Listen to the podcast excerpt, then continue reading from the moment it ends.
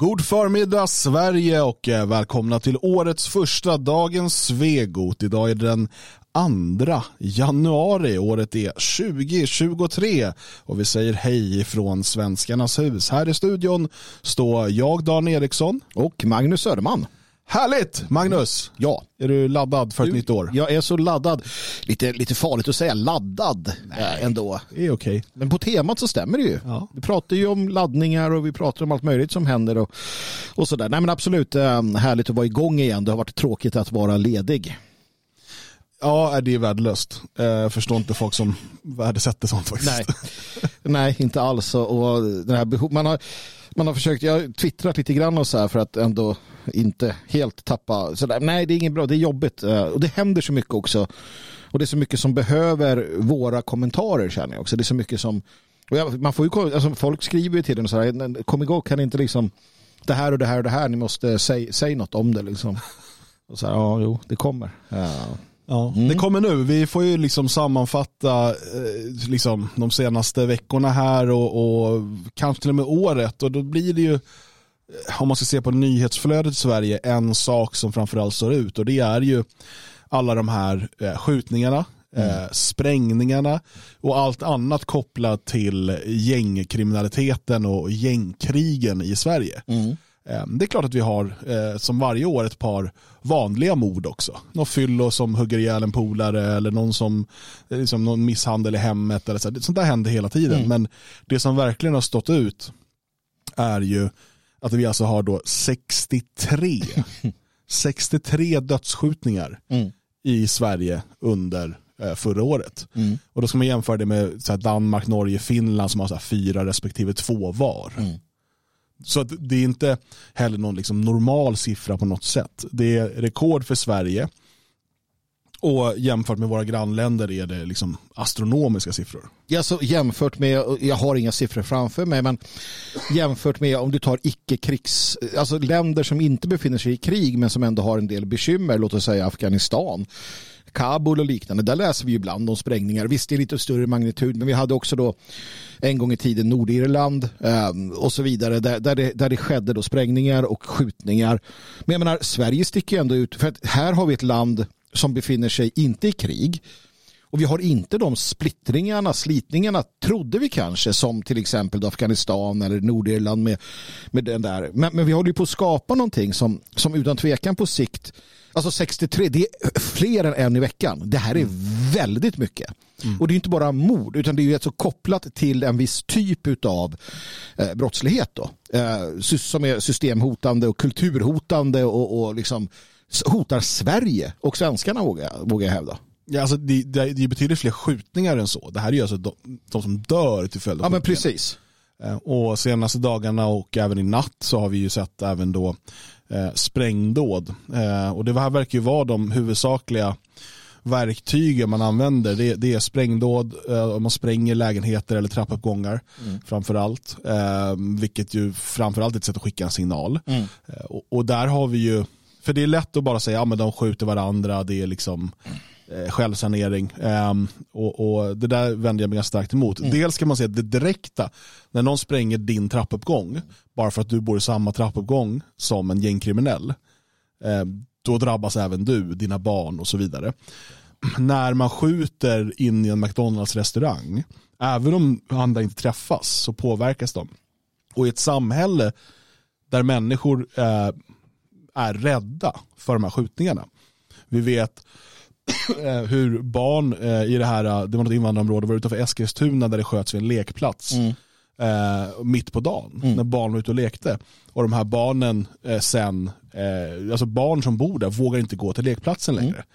Det drabbar inte bara andra gängkriminella. Direkt och indirekt så drabbar det hela samhället. Så den extre- jag vågar hävda att det är en extremt okunnig och ganska dum inställning Eh, Eh, även om man visst känslomässigt sett kan tänka gud vad skönt att de gör, gör sig av med varandra. Men det är som du säger, själva, själva påverkan på samhällsstrukturen och samhällsfibret är enorm. Och om man tittar på det så, eh, så är det ju också att den inställningen är någonstans en kapitulation. Så att ja, nej, men nu är det som det är, de skjuter varandra och ja, det, det, det är väl liksom, man hittar, man hittar orsaker till att inte bli upprörd.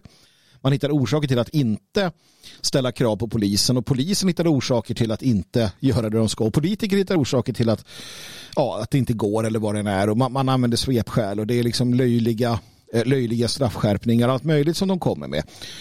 Um, och det man inte pratar om det är ju den stora elefanten i detta rum och det är att det här är en i allt väsentligt importerad eh, brottslighet som på grund av kulturlöshet och, och kulturnihilism och eh, liksom moralisk chansering av samhället under årtionden leder till en eh, alltså, vi har importerat den amerikanska kulturlösheten, det har vi ju sagt, sagt till om. Redan på 80-talet var ju nationalister ute och sa att det här är vad vi väntar. Um, och, och, vi har fått rätt igen. Och sen så då kommentarer från polisen och liknande att vi vet inte varför det är extra svårt i Sverige och sådär. Och det kan väl finnas en sanning i det. Det finns ju länder med, med mångkultur som Tyskland och liknande som inte alls har på samma sätt. Mm. Men det har i grund och botten att göra med, med etnicitet, kultur, uh, massinvandring och, och uh, själva sammanbrottet av det svenska, um, den svenska staten, svenska välfärden, svenska systemet. Mm. Ja, vi ska prata lite om eh, orsakerna, eh, vilka lösningar som just nu ligger på bordet eh, och vilka lösningar som kanske borde ligga på bordet. Mm. Eh, men eh, först bara vi kör den här veckan podcast varje dag eh, som kommer ut och de kommer vara öppna för alla. Vi kör en liten uppladdningsvecka. Från och med nästa vecka är vi tillbaka på det normala schemat. Då kommer de dagliga poddarna bara vara för dig som är stödprenumerant och det blir du inne på svegot.se support. Då får du tillgång till hela arkivet eh, och från och med nästa vecka börjar vi också återigen med tisdags livesändningarna. Så på tisdag kväll 20.00 sänder vi live med video. Och som traditionen bjuder Magnus, mm. vi har inte sett sen jul, eh, nu är det dags för julklappsutdelning. Så Just. du ska ge din julklapp till mig och jag ska ge min julklapp till dig. min julklapp till dig är hemma. Ja. Jag glömde ta med den. Du, du, glömde den också förra när vi hade uppsta kväll här. När jag hade julklapp till dig. Ja, men jag trodde att vi skulle göra det här när vi sände video. Så att, jag har med mig någonting, vänta. Ja, nu böjer sig Dan ner. Han plockar upp någonting här. Och eh, det är en flaska som jag får. men vad fin den var. Ja, vad är det för någonting? Det här är Luthers eh, Koita. Tesen, tesen. Det är 42% i Kreuterlikör. Det är alltså en, en tysk, det här är medicin. Det är medicin från Tyskland. Eh, enligt säljaren mm. så skyddar den mot katolska tendenser. Det är bra, det är bra. det var exakt vad han sa. Det... Han var fint. Uh, du har varit i Tyringe, ja, det är ju hög, det är ju det är där protestantismen har sitt fäste nästan ska man säga.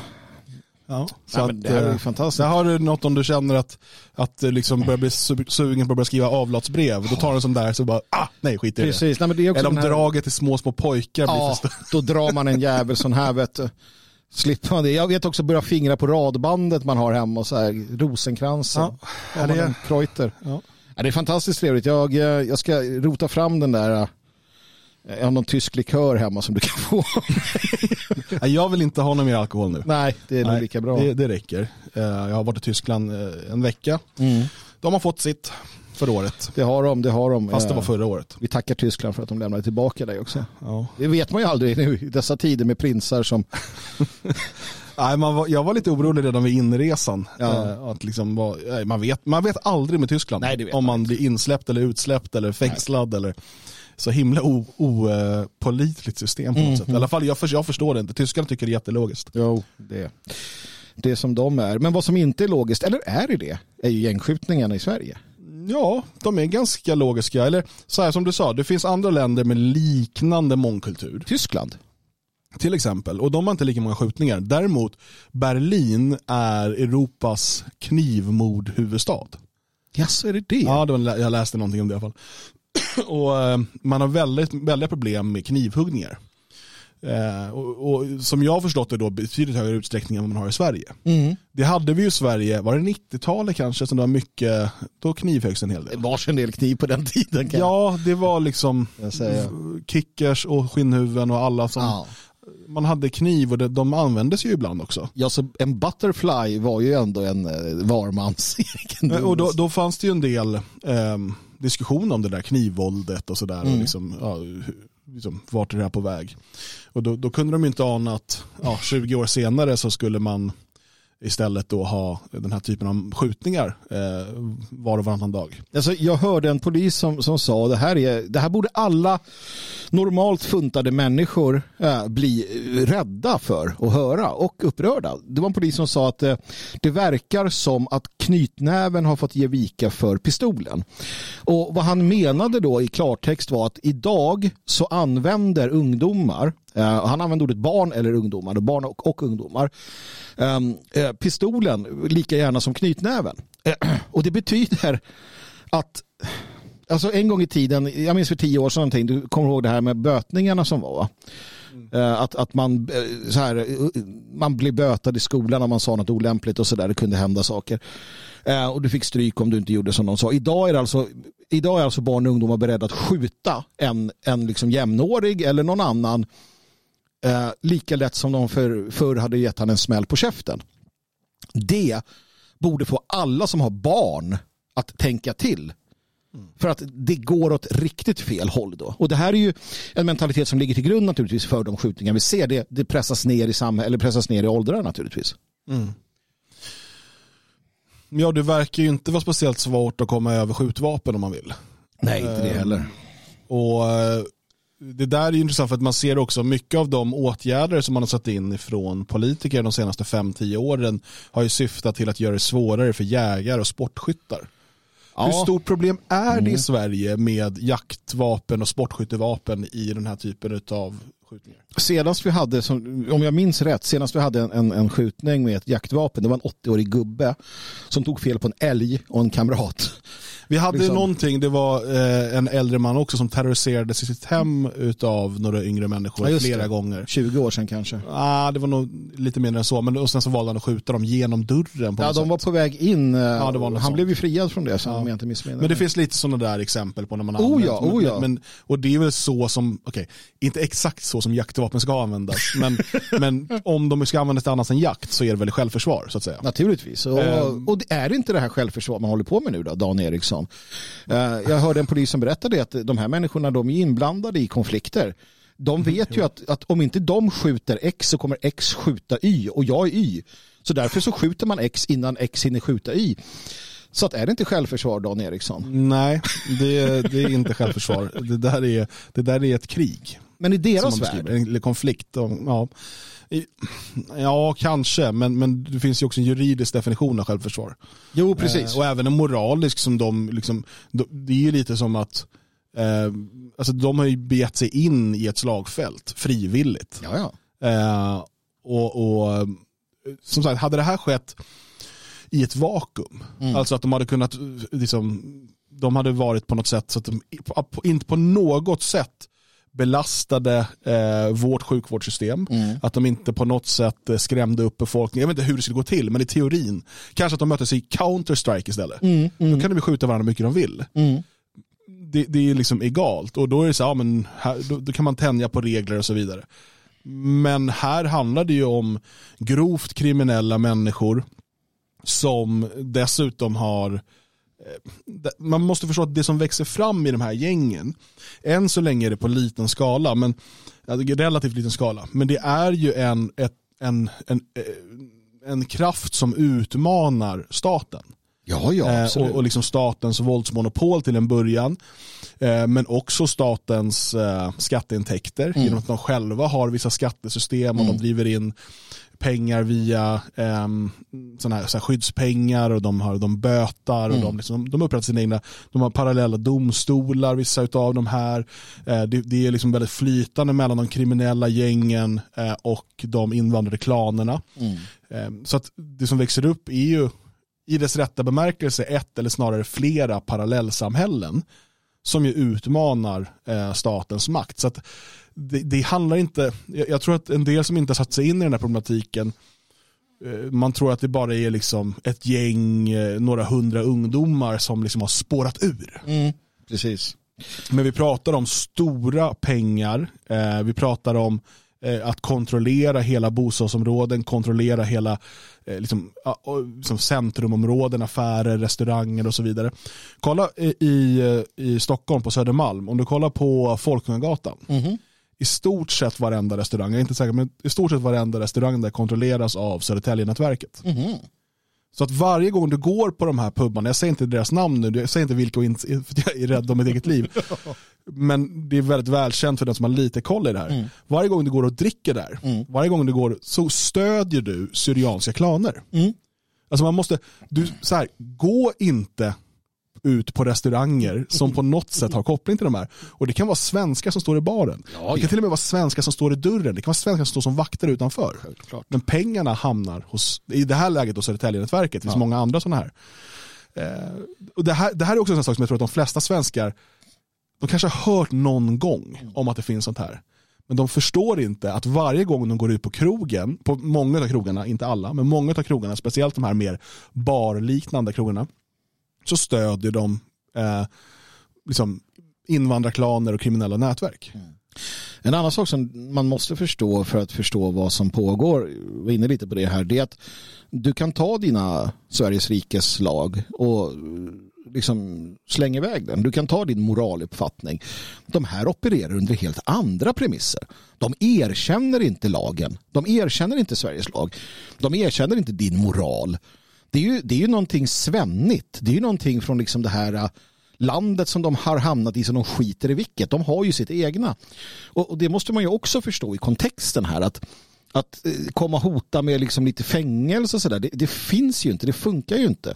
Eh, och det kan vi ju se från andra länder. Alltså, man pratar om hårdare straff, man pratar om eh, vissa länder som har dödsstraff och sådär. Det hjälper inte. Alltså när du har den här typen av Eh, i, i allt väsentligt då eh, skilda kulturer, skilda etniciteter och skillnader i IQ. Du har därtill då de här klansystemen och liknande. De, de, de bryr sig inte om dödsstraff. De bryr sig inte om hårda straff. Du är bunden av helt andra saker till gängen, till familjen, till klanen som gör att du är eh, beredd att offra dig på ett sätt. Det är ju samma i USA. De där dödsstraffen hjälper inte särskilt mycket. Är du en del av ett gäng så är du beredd att gå hela vägen. Precis som att vi förr i världen om vi tillhörde den erikska ätten eller den sverkerska ätten så var vi beredda att stå för den till döden. Det är ju vi som har blivit överciviliserade. Vi har blivit eh, välfärdsskadade och begriper inte. Ja, men inte bara det. En sak som skiljer oss ifrån många av de här folken som har invandrat till Sverige, det är att i deras, så som de har levt så har klan och familj varit väldigt viktigt för att man har tillhört massa olika statsbildningar, imperium, eh, man har varit ockuperade, koloniserade, massa olika eh, un- under bara de senaste 500 åren. Vad har Sverige varit, och det, det som är Sverige idag, de senaste 500 åren har Sverige stått starkt. Vi har haft ryssen i vår kust. Ja. Det är liksom det vi har haft. Vi har inte varit ockuperade utav ryssen. Vi har inte eh, liksom tillhört ett annat rike. Vi har inte eh, varit tvungna att lyda under en annan kung. På över alltså 500 år, i år är det 500 år sedan Gustav Vasa kröntes till kung över Sverige. Och, och därmed gjorde slut på, på danskens inflytande över Sverige. Eh, Visst, vi kan börja dividera om EU och allt sånt här i modern tid, men, men, men du kan inte jämföra det med att om du lever i, i Mellanöstern eller i Afrika och du, ditt folk har under de senaste 500 åren tillhört 13 olika riken. Ni har påtvingats två nya religioner under tiden. Ni har, alltså, det är en helt annan situation. Att du då kommer till Sverige och så tror man att de här människorna på något sätt ska ha den relation till staten som svenskarna har utvecklat under mer än 500 år, men framförallt de senaste 500 åren. Eh, tätt kopplat till liksom vår kung, vår monarki eh, och, och, och, och liksom, det, det, det, det förtroende som har byggts upp i, ett- i, i vad som bara kan beskrivas som ett blodsminne mm det går inte att bara importera folk och sätta in dem i det systemet.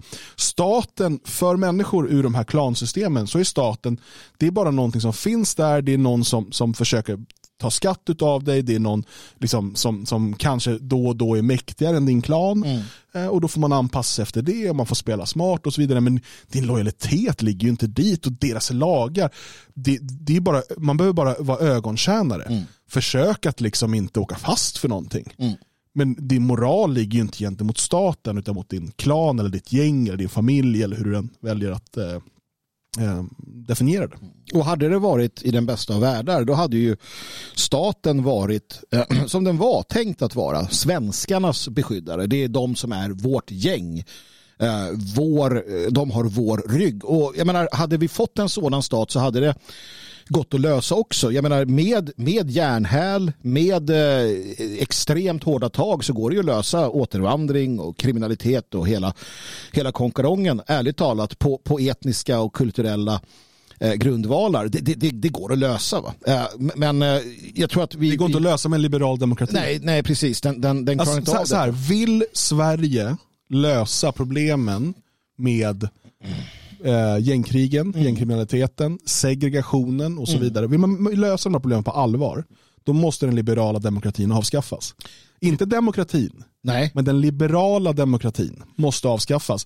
I, i den meningen att, att du, den bygger ju eh, i, st i stort på eh, liksom upplys upplysningsfilosofer eh, och senare då på FN och de mänskliga rättigheterna och så vidare som har ett väldigt starkt skydd för individen. Allt det här är fina idéer mm. som, som jätte, jättefina och sådär och, och, och, som absolut skulle kunna implementeras i ett harmoniskt homogent samhälle. Mm. Eh, men du kan inte göra det i ett samhälle där man har importerat två miljoner människor från klanstrukturer mm. under 20-30 år. Eh, och, och fortsätta upprätthålla liberal demokrati. För det här, det vi ser, gängkriminalitet, så här, man kan säga liberal demokrati plus massinvandring från MENA är lika med gängkrig. Mm, absolut. Det, det, är liksom den, det är den formen vi lever i nu. Då måste man förändra någonting. För att så länge de två står kvar, liberal demokrati och massinvandring från MENA, så kommer resultatet bli detsamma. Mm. Då måste man, man kan stoppa massinvandringen från MENA, men du har fortfarande kvar alla de som har kommit hit. Mm. Det enda sättet för en mass, alltså massiv återvandring kan du inte ha utan ett avskaffande av liberal demokratin. Det här är något som nationalister som förespråkar massiv återvandring måste erkänna. Alltså för att kunna eh, till exempel riva upp medborgarskap mm. då behöver du gå, gå ifrån principerna i den liberala demokratin. Är man inte beredd att göra det då, är man inte, då kommer man inte heller kunna genomföra de lösningar som, som krävs. Um, och ska vi vara ärliga så är det ju, dels, det finns inget av de åtta partierna i riksdagen som vill göra det här. Eller som är beredda att göra det. Det finns partier utanför riksdagen eh, som säger sig vilja ha de här lösningarna. Mm. Men de är väldigt sällan, och det kan nog vara taktiskt, men de är väldigt sällan beredda att tala om vad det faktiskt innebär mm. i vad som då måste göras. För att det, det är väldigt svårsålt såklart. Um, och, och, och det gör att, att det är inte den typen av lösningar som vi med största trolighet, eller försök till lösningar, som vi med största trolighet kommer få se de kommande 10, 20, 30, kanske 50 åren. Utan vi kommer få se helt andra försök till att lösa de här problemen, att minska dem, att försöka hålla dem i schack och så vidare. Och det är kanske lite det vi ska um, resonera kring här, för vi ser några exempel på det. Men låt oss bara recappa här. Vad, vad är det som har hänt de senaste dagarna? Eh, först har vi då han som då kallas för Dumle som mördas på juldagen eh, i Rinkeby. Mm. Och eh, han var ju en av de misstänkta i mordet på Einar, den här gangsterrapparen Nils Grönblom hette han så? Mm, någonting sånt. Um, och eh, han, de gamla vänner och det sägs väl att han ska på något sätt ha lurat dit eh, Einar till den här första gången han kidnappades och, och de förnedrade honom på olika sätt och sådär. Han är inblandad i det där på något, eller varit inblandad på något sätt. Han sköts ihjäl. Då. Han var ju också den som då eh, dömdes för eh, och var delaktig i en, en väldigt eh, otrevlig, fruktansvärd eh, gruppvåldtäkt i eh, i det området, alltså Kista, Rissne, där kring och som sedermera hyllades i, i svensk media utav Expressen tror jag var efter. Ja, hyllades nu, ja. Uh, ja, men det kan man ju säga. Eh, men, men, uh, precis, alltså det var en väldigt, en väldigt grov uh, gruppvåldtäkt med pistol i munnen och mm. ja, det, det, var riktigt vidrigt. men man skrev ja, en, en, liksom en, en så här hemma, ett hemma hos-reportage ja. om, om sån här eh, rapparen. Det är ju det att i, i, svensk kulturjournalistik så finns det, alltså, det finns en, en, en vågar jag hävda, sexuell laddning mellan de här unga flickorna som ofta är kulturreportrar och de här gangsterkillarna. Man ser det när de interagerar med varandra. Hur de här feministbruttorna liksom med, med flin och, och sina djupa liksom, blickar tittar på de här och liksom förlåter dem för allt och vill rädda dem. Jag vet inte, det är så konstigt allt det här men det, det är där vi har det och då återspeglas det i, i deras rapportering. Mm.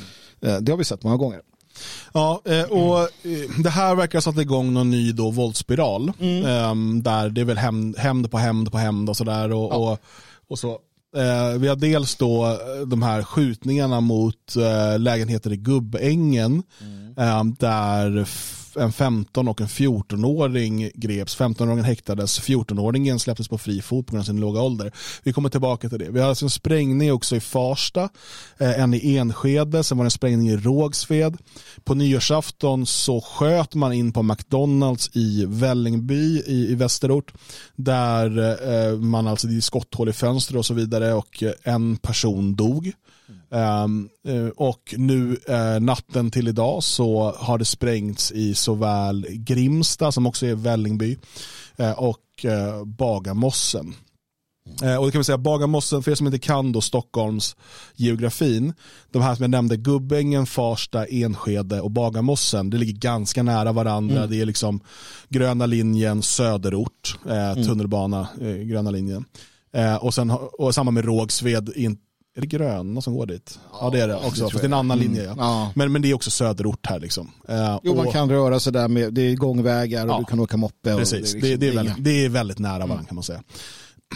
Uh, och uh, vi pratade då Rinkeby, Grimsta, Vällingby. Det är också ganska nära varandra. Precis. det, det är då västerort. Mm. Um, framför, ja, precis. Så att det, det, är vissa kluster här eh, där det här sker.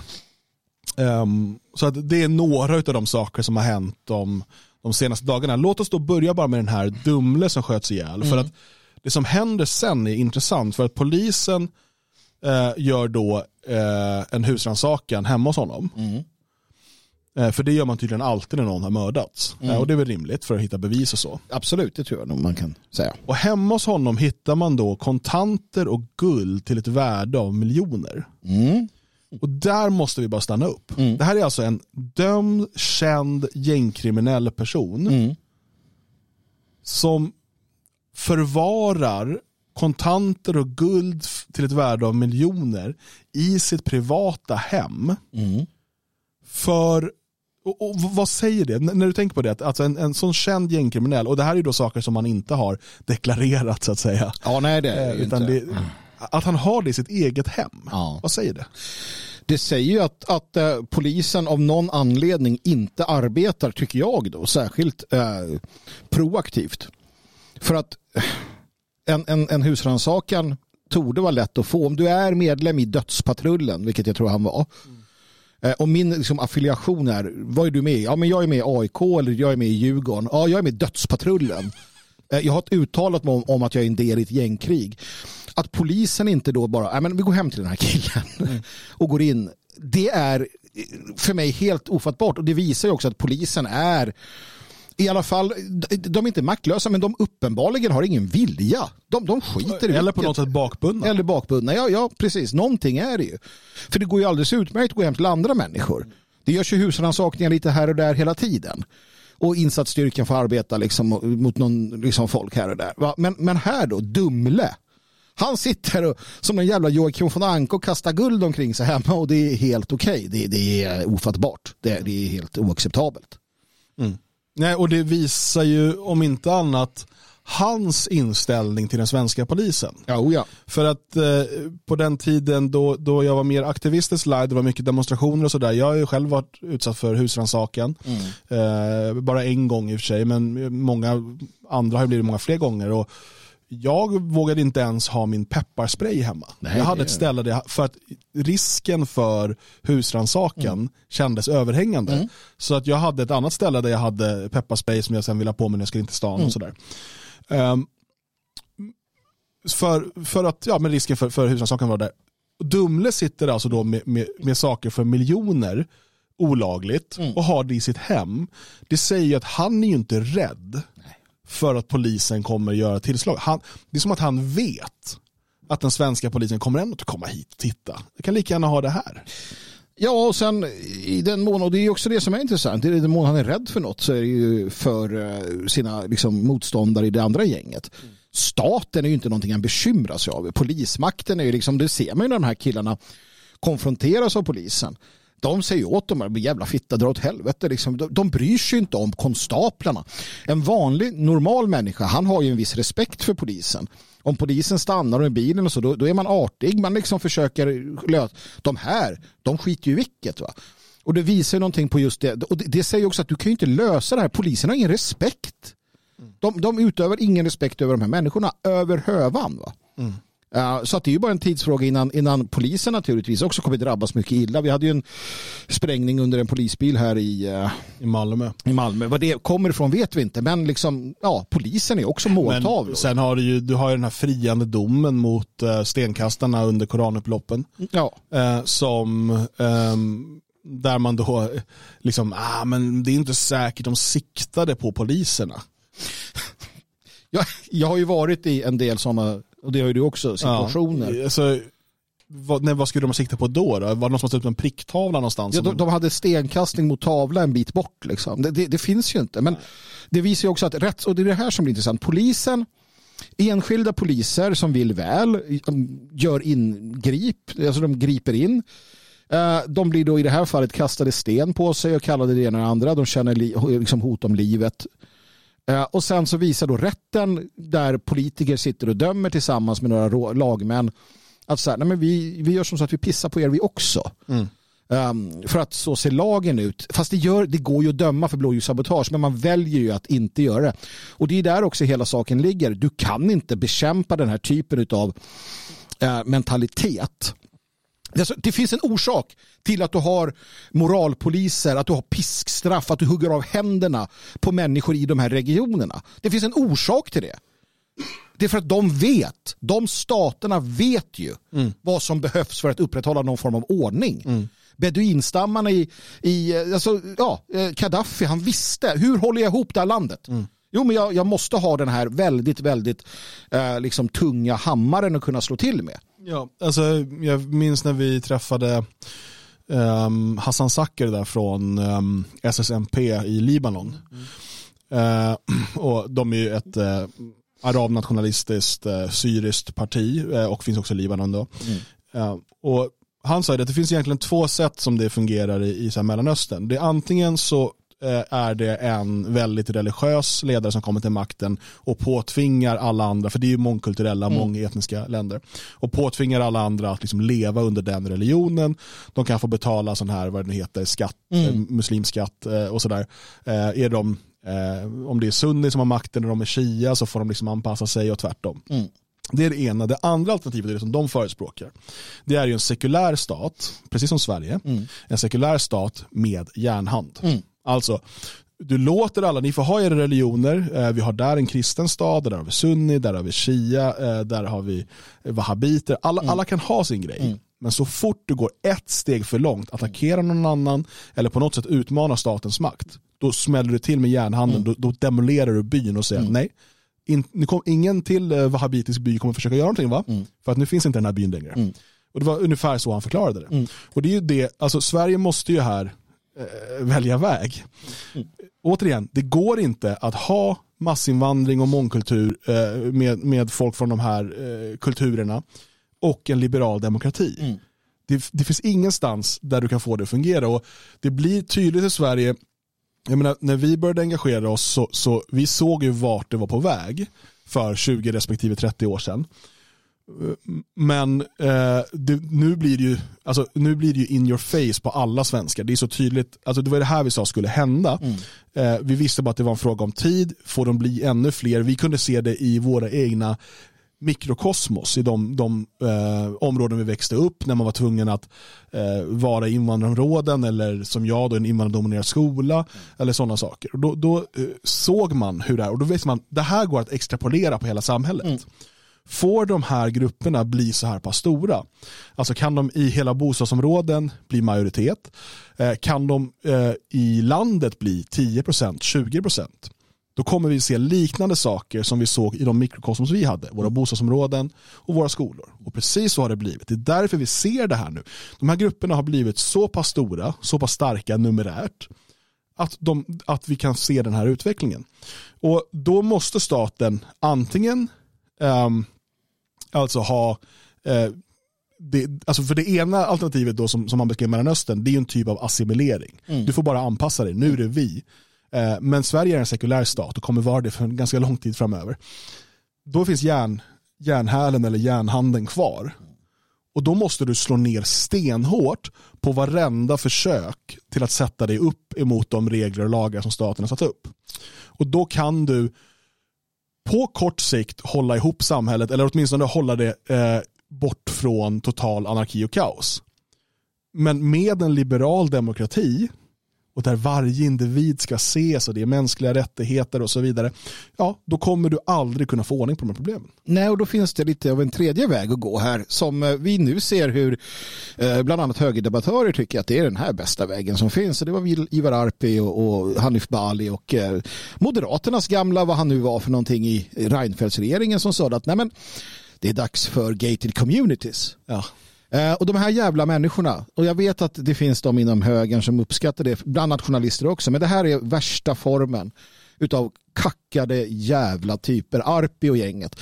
Eh, jag menar, de accepterar samhällsutvecklingen. De, de, de tjuter lite, men de ser till att eh, lugga pengar utav er. De ser till att lugga pengar utav tidningar och media. De ser till att eh, kannibalisera på systemet för att sen kunna flytta till sina gated communities. De hånar nationalister, de hånar de som står för en annan politik och menar att ja, det går ju ändå inte att göra sådär. Så att nu vill vi ha våra gated communities.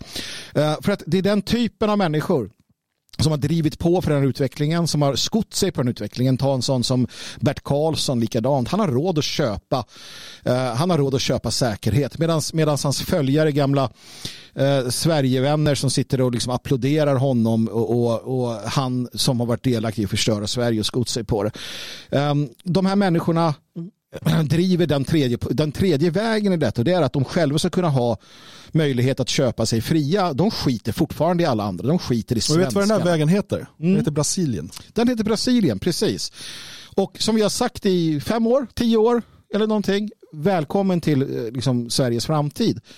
Uh, och de flesta Sverigevänner applåderar också förespråkarna för detta. Det retar mig just det här med, med Arpo-gänget och deras jävla eh, snack om, om gated communities och liknande. Det är sånt svek från så många. Det finns ju den här podden där um, Hanif Bali är, och Per Lindgren är hos Ivar Arpi. Då, då säger han, eh, då säger ju då säger ju Bali också att, ja, men, för han vill ju då att det ska bli lagligt, alltså full, med fullt ut med så här gated communities. För att han, de har flyttat någonstans i något fint svenskt liksom, område. Mm. Han själv kallar sig bostadsrättsiranier och sådär. Mm. Um, han, säger, han säger bokstavligen att han vill kunna fortsätta leva i Bullerbyn. Mm. Det här är alltså en person som har jobbat under Fredrik Reinfeldt. Samma sak med Per Lindgren då mm. som är med. Som sen sitter och spyr galla över till exempel Alternativ för Sverige och alla svenskar som vill ha en, de som vill ha en, en massiv återvandring för att istället lösa problemen. Mm. Uh, och han sitter bara, vilka, de är liksom, säga, han, han, säger någonting i stil med pissrörelse, de, du vet, de, varför ska vi ge dem uppmärksamhet, de är bara några jävla fånar. Mm. Eh, och, sådär. och det är också återigen, Per Lindgren jobbade under Fredrik Reinfeldt under tiden för öppna era hjärtan. Mm. Eh, och, och sen eh, nu några år senare så, så liksom, ah, då är det liksom moderat invandringskritik och jag vill kunna bo i mitt Bullerbyn i ett mm. gated community. Man vill inte lösa problemen Nej. för att man är för en liberal demokrati. Han, han är rätt, alltså, de nämner också den här förstår folk vad som kommer krävas för en massiv återvandring. Det är en sak som de tar upp i den här podden ja. och de har, det är det jag är inne här på också. Eh, jag, jag, tror inte att vi kommer få se en massiv återvandring de kommande decennierna. Eh, och, och det är framförallt för att svenskar är ännu inte beredda på den, den den mängd eh, och allvarlighet, alltså allvarlighetsgrad av våld och vad en del skulle kalla förtryck mm. som krävs för att genomföra den politik som måste genomföras eh, för att liksom avskaffa eh, mångkulturen. Alltså själva tanken på att, ja men vadå, min lokala pizzabagare och hans, alltså själva den tanken. Alltså här måste man gå all in etniskt tänkande. Det finns inget utrymme. Och en sån som eh, Hanif Bali vet i grunden att han ligger också pyrt till. Skulle det här ta, fast, ta fäste, sätta sig, då blir det en helt annan. Och det som du säger, det kommer aldrig hända. Nej, nej, nej, men för att räddningen på kort sikt för Hanif Bali och liknande, alltså relativt integrerade eller till och med assimilerade eh, utlänningar, det är ju att en tillräckligt stor del av medelklassen, de som sitter på ekonomiska resurser, kan köpa sig fria från mångkulturens konsekvenser. Precis. För att så länge de kan göra det så kommer den, den rörelse som, som alltså där det här kommer växa ännu mer, för det är de som tvingas leva i det, den kommer inte ha resurser att kunna genomföra de här förändringarna. De kommer inte ha de eh, ekonomiska, eh, kulturella och sociala resurserna som krävs för liksom en, en resning. Utan du behöver få med dig liksom ett samhälle på ett brett perspektiv över, över hela klassperspektivet. Du behöver få med dig militär, du måste få med dig eh, polisväsende, du behöver få med dig delar av överklassen, av medelklassen, utav näringslivet och så vidare. Allt det här måste med. Men om du skapar förutsättningar för den, vi säger de 20 procenten som kontrollerar över 80 procent av resurserna, om de kan köpa sig fria, likt Brasilien, Mm. då kommer de inte vara beredda att finansiera ett uppror som riskerar att hota deras egna privilegierade status. Nej. Det- Och det, här, det här vet man mycket väl om, kanske undermedvetet. Men, så då försöker man bygga in de här pysventilerna och de här eh, skyddsmekanismerna för att motverka det, en sån folklig resning. För att blir det en sån folklig resning, låter man mångkulturen härja fritt även hos de här 20 procenten som kontrollerar 80 procent av resurserna, eh, då riskerar Hanif Bali och andra att du får liksom e- e- e- ett närmast eh, liksom Rwanda-liknande uppror liksom där, där det blir varenda blatte ska ut. Liksom, det bara kokar över och folk tröttnar. Och då ser man ingen skillnad på Dumle och Hanif Bali förutom att Dumle är död. Ja, ja precis. Det, den, den Men, men förstår vad jag menar? Det blir, det blir Ja, ja. liksom, du kommer till den, eh, den liksom, krutdurken bara exploderar. Och det är i sig inte heller speciellt önskvärt. Alltså det, det är ett ganska ociviliserat förhållningssätt. Men någonstans börjar ju liksom det svenska lejonet trängas in i ett hörn. Och det kan stå i det där hörnet länge men till slut finns ju inga andra utvägar än att liksom börja bita sig loss. Så problemet blir också att om du tittar tillbaka till början av 1900-talet och så, när man hade en del folkliga uppror och det var marscher mot Rom och det var liksom eh, kommun, eh, heter det? Eh, kommunistiska kommuner som bildades och revolutionära tendenser. Det var homogena befolkningar. Det här är värt att komma ihåg också. Ehm, I Sverige har vi inte en homogen befolkning utan det är blandat. Det är en del svenskar, det är, då, det är de, och det är de klanerna och det och det och det. Och det gör ju också att du kan inte samla det här motståndet som kanske då den kommunistiska arbetarinternationalen kunde. Det var vita människor som liksom gick samman i sina hemländer mot de rika eller mot industrin. Eh, idag är det liksom att du har de här medelklassen och överklassen. Du har en massa uppdelningar som också har gjort att det är lättare för de här människorna Eh, att hålla i schack. Hålla, för vi, det är små grupper som är upp, uppbland, uppblandade och uppdelade. Uh, och, och Det är därför de här eh, invandrarklanerna förstår att kontrollera sina områden. Uh, Ali Khan har sina områden och, och, och än så länge så då nöjer de sig. Sen blir det lite gränskonflikter där. Men de förstår ju det som svenskarna inte har förstått. Uh, men som svenskarna kommer bli varse vad det lider. Mm. Ja, men, och ett exempel på det här, jag skulle inte säga samhället, som statens totala misslyckande eh, är ju de här, den här skottlossningen, då, eller skottlossningarna, för det verkar vara vid två tillfällen, mot ehm, en eller flera lägenhetsdörrar i Gubbängen eh, den eh, 29 december måste det ha varit. Där man då alltså sen då griper en 15 och en 14-åring. Vi pratar om att man har töm, tömt ett helt magasin, mer än 25 skott ifrån ett automatvapen in i en dörr. Eh, Man griper en 15 och en 14-åring. Eh, 15-åringen var alltså då på rymmen från ett HVB-hem. Han eh, togs alltså om hand av socialtjänsten eh, sedan i höstas. Och det var efter flera orosanmälningar och han var också då misstänkt, jag vet inte om han har dömts sen, men han var då misstänkt för rån och övergrepp i rättssak. Enligt orosanmälningarna hade 15-åringen haft ett gränslöst beteende och rört sig i kretsar där kriminalitet och droger förekommer. Då skriver man så här på SVT. När han placerades på ett HVB-hem i november rymde han efter bara tre dagar och han har sedan dess varit försvunnen. Därför beslutade förvaltningsrätten förra veckan att 15-åringen ska omhändertas enligt LVU. Ehm, även då 14-åringen ska också vara på rymmen från ett HVB-hem. 14-åringen grips efter att de har skjutit automateld in i en lägenhets, eller på en lägenhetsdörr. Han släpps direkt efteråt. För han är under 15. Ja, Man får inte hålla fast honom. nej. Så klart. han är på fri fot. Den här 14-åringen som just har varit med om att tömma ett, ett automatvapenmagasin i en lägenhetsdörr Ja. medan han är på rymmen från ett HVB-hem på grund av eh, sitt samröre med kriminella gäng och klaner Mm. är nu på fri fot. Och jag vill att du som lyssnar tänker på din son eller dotter som är 12, 13, 14. Och så tänker du på att han eller hon befinner sig i ett samhälle där det är ganska många som är som den här killen. Som är beredd att skjuta ett automatvapen genom, genom en lägenhetsdörr. Eh, som blir omhändertagen som är delar utav detta. Och när ditt barn åker in till centralorten där ni bor eller till stan och ska äta på McDonalds eller liknande. Då är det sådana här människor i eh, alltså en mass som rör sig i skolan och så vidare. Och du har ju ett val här eh, att göra någonting åt det eller inte. Liksom. Jag, jag tycker att man ska göra det, det perspektivet. Jag brukar ofta ha det perspektivet. Tror du att ditt barn har en chans? Ditt svenska väluppfostrade snälla barn har en chans mot de här i det här samhället som, som allt mer blir tydligt och växer fram. Eh, ställ dig den frågan och så återkommer du sen när du har funderat på detta och så ser vi vad vi kan göra åt istället. För att det som växer fram är någonting som, som svenska föräldrar, de har ingen jävla aning om vad som pågår där ute. Ni, ni har ingen aning, ni tror att ni vet. Men ni vet inte och era barn berättar inte för er. Nej, och jag, jag, jag har ju vänner som bor både i söderort och västerort i de här områdena.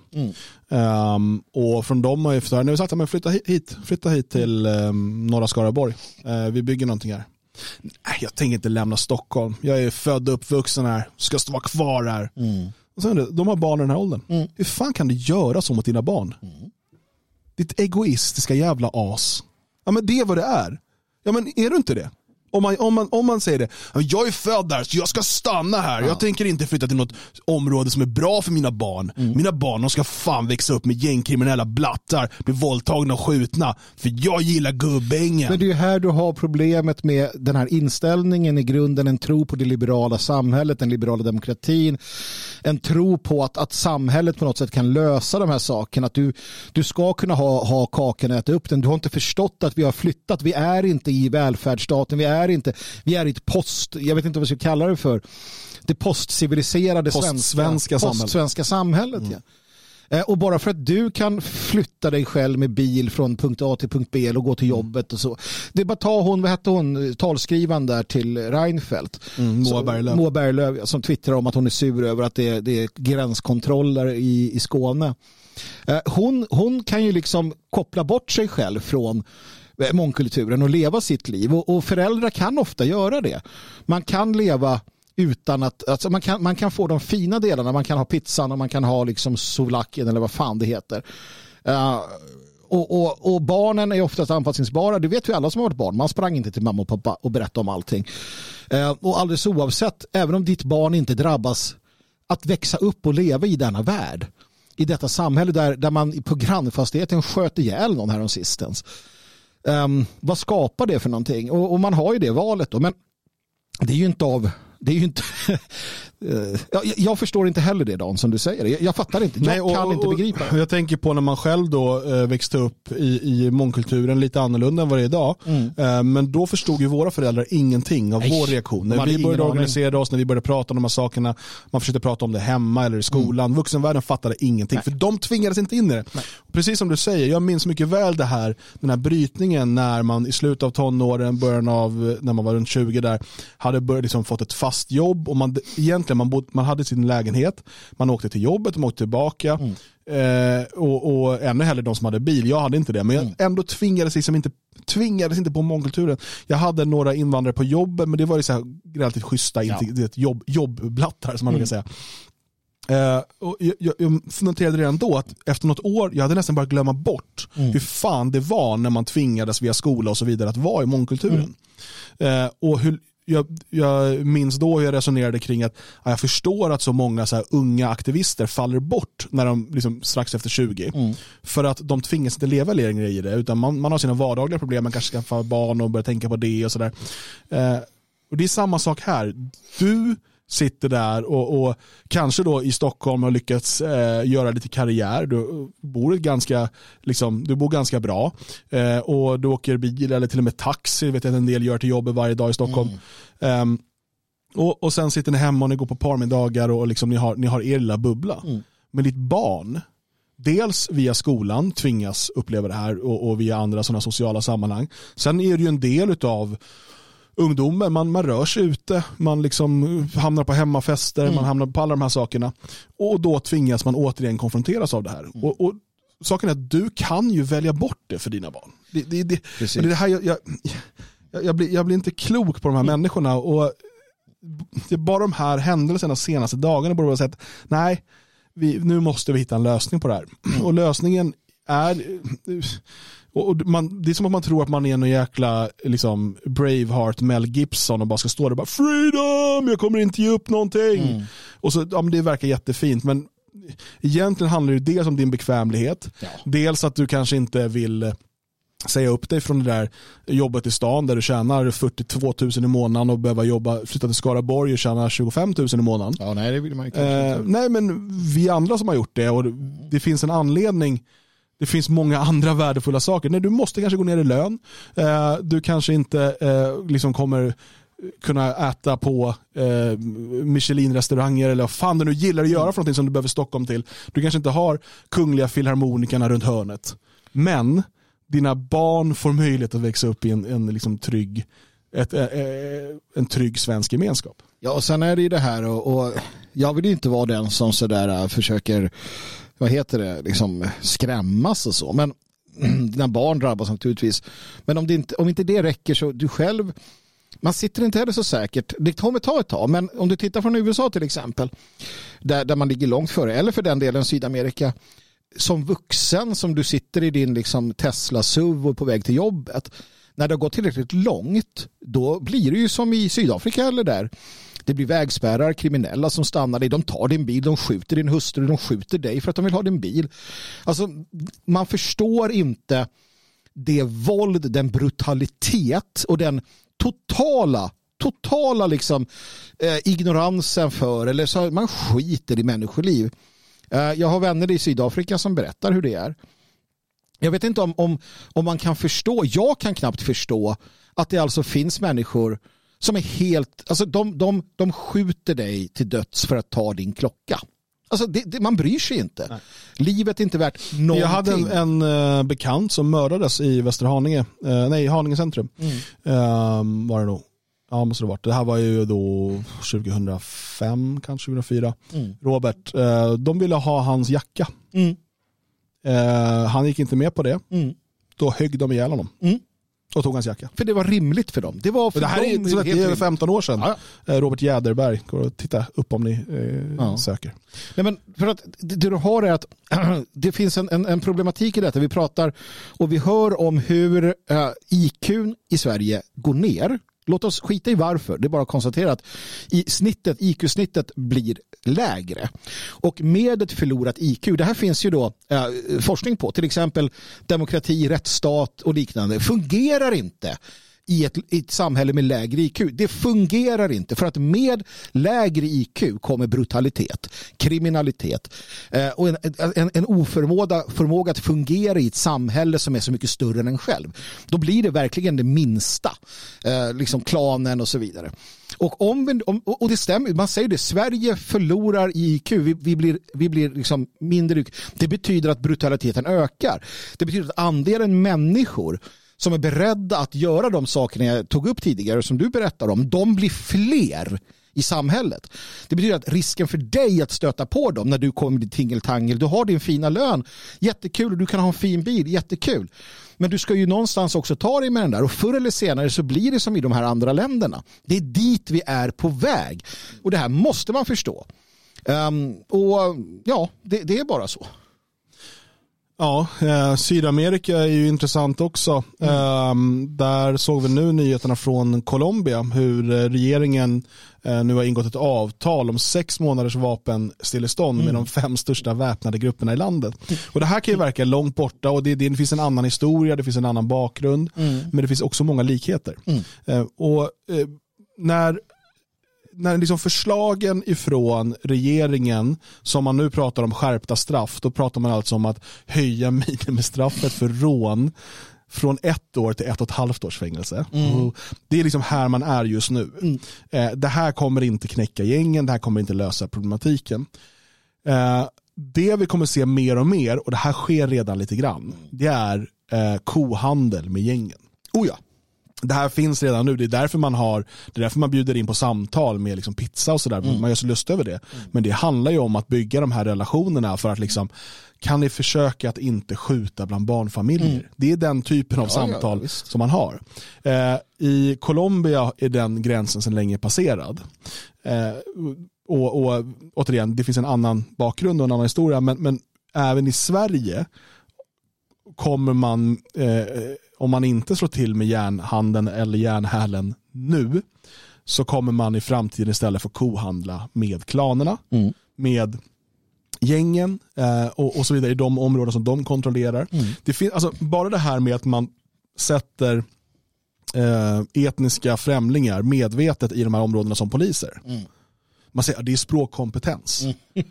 det är inte det det handlar om. Det, här, det är en eftergift för att för det, det rimliga hade varit att bara etniska svenskar ska vara två meter långa, blonda, blåögda eh, liksom, eh, du vet, vikingar mm. ska vara poliser i Rinkeby för att visa att det här är Sverige. Mm. Vi är svenskar och det är vårt land.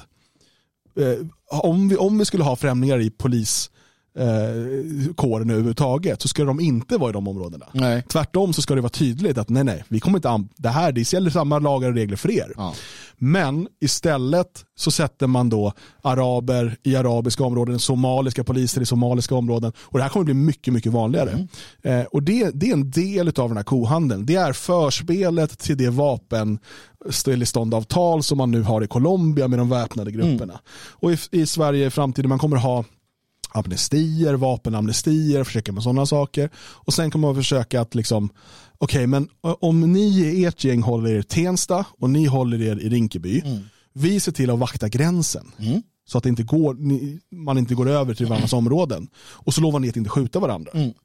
Det, det, det, är den här typen av dealer som, som vi kommer få se ifrån svenska staten. Ja, och sen då och då så får du, du får ett eller du får någon langare där och man hjälps åt och polisen kan fylla sina kvoter och folket utanför Arpo-gänget kan sitta och säga att ja men det är bra, de håller brottsligheten i schack, titta de har fångat så här många och sådär. Så att det är absolut dit vi är på väg. Och jag menar, om du tar bara det faktum att polisen såg till att mäkla fred, sitta ner tillsammans med familjen Ali Khan och jag minns inte vilket gäng de var i bråk med då eller vilken klan det var i Göteborg. Mm. Polisen var med, polisen såg till och accepterade att de här två kriminella strukturerna, klanstrukturen, det är fel att kalla dem kriminella, de är kriminella i Sverige, staten Sveriges ögon, ja, i sina egna ögon är de bara en egen klan. Mm. De här två familjerna kunde sitta ner och komma överens om hur man skulle bötfälla och sådär behålla eh, freden och polisen var med. De var där vi, har, det, vi är ju redan där. Ja, ja. Och man är mycket väl medveten om och till och med um, på olika sätt inte bara accepterar utan understödjer alternativa uh, rättssamhällen. Absolut. Uh, vi har allt ifrån sharia-domstolar till klandomstolar till romani kris mm. uh, och så vidare. Som man liksom tycker är...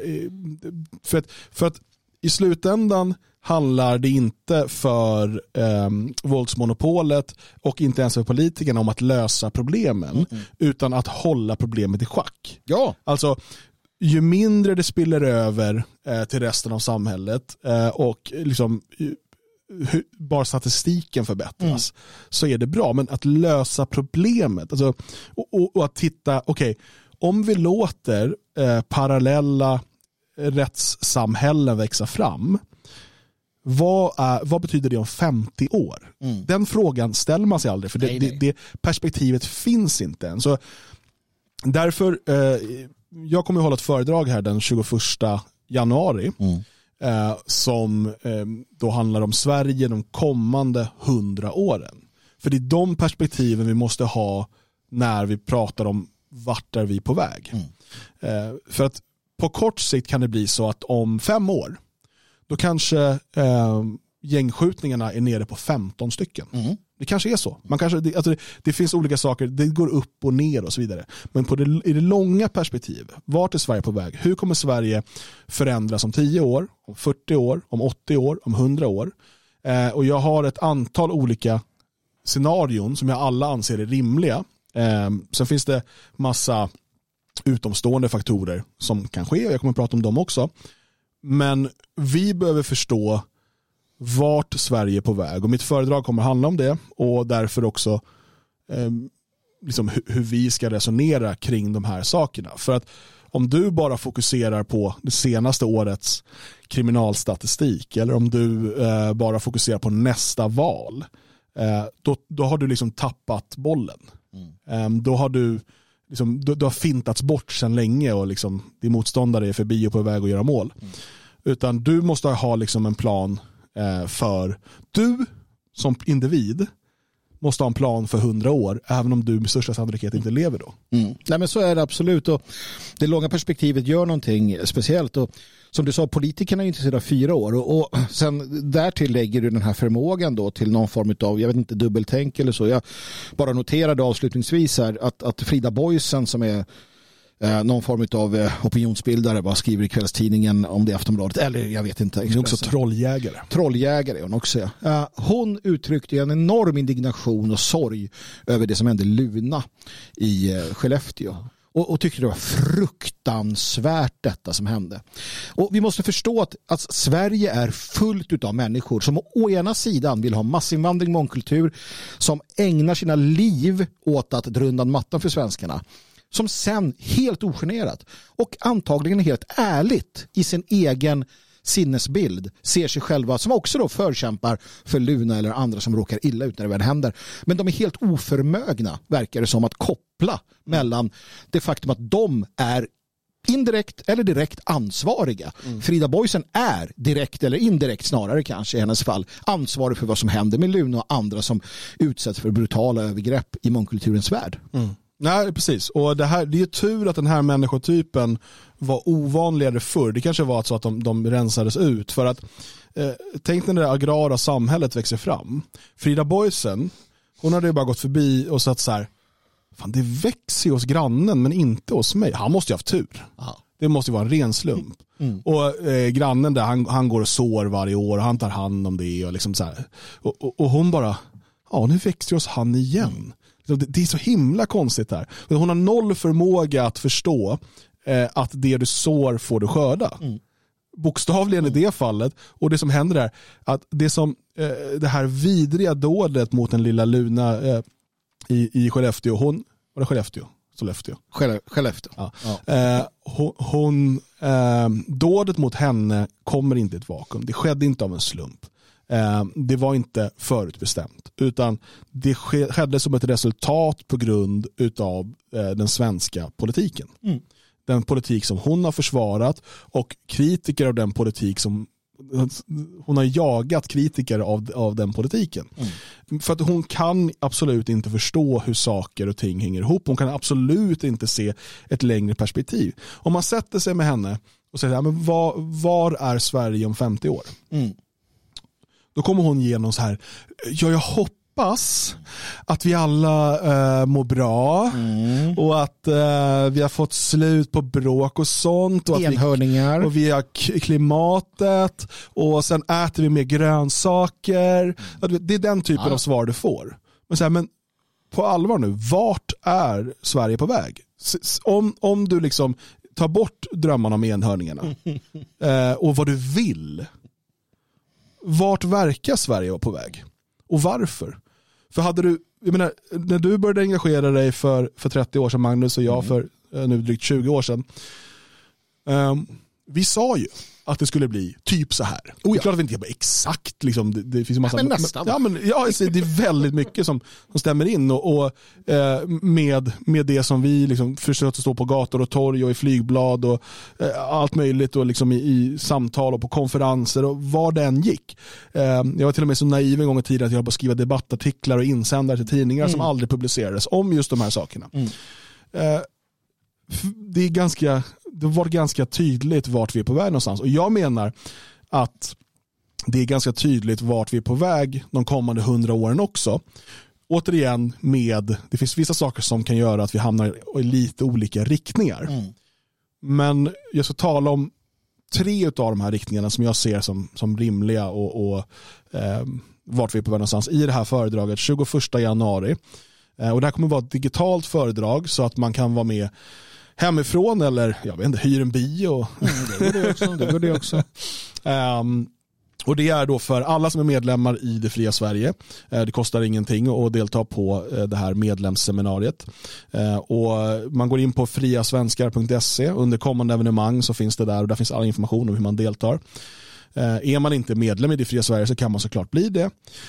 Och då är man ju också med i den föreningen som arbetar för svenskarnas intressen och som på lång sikt bygger alternativ för svenskar och det, det är ju eh, bra i sig. Men då får man också möjlighet att delta på det här medlemsseminariumet som dels innehåller mitt föredrag, en efterföljande diskussion och eh, möjlighet sen att ställa frågor, komma med liksom inspel och ens egna tankar och åsikter kring det. Eh, Så att det, är den, det är en lördag den 21 januari 14.00 drar vi igång. Så in på friasvenskar.se och läs mer om hur du deltar. Jag har ett sista, en sista sak att säga innan vi går vidare och släpper detta för dagen och gör annat. Eh, Och det är sällan jag är så tydlig som jag tänker vara nu. Eh, Men jag ska vara det. Så här är det. Gör som vi säger. Ni som lyssnar, gör som vi säger. Följ oss. Gör som vi säger. Så kommer det gå mycket bättre. Om du väljer att inte göra som vi säger, nej, då kommer du få drabbas av konsekvenserna därav. Gör som vi säger. Tack för mig. Tack eh, Magnus och tack så mycket du som har eh, lyssnat på det här. Årets första avsnitt av Dagens Svegot. Vi kommer ut med en ny podcast varje dag. Redan imorgon tisdag är det ett nytt avsnitt. Hela den här veckan ligger alla avsnitt öppna för allmänheten. Sprid dem gärna till dina vänner. Vill du få tillgång till hela arkivet och de kommande poddarna efter den här veckan då går du in på svegot.se support tecknar en stödprenumeration. Då hjälper du oss att kunna fortsätta det här viktiga arbetet och du får tillgång till alla poddar. Nu önskar vi god fortsättning och vi hörs imorgon igen.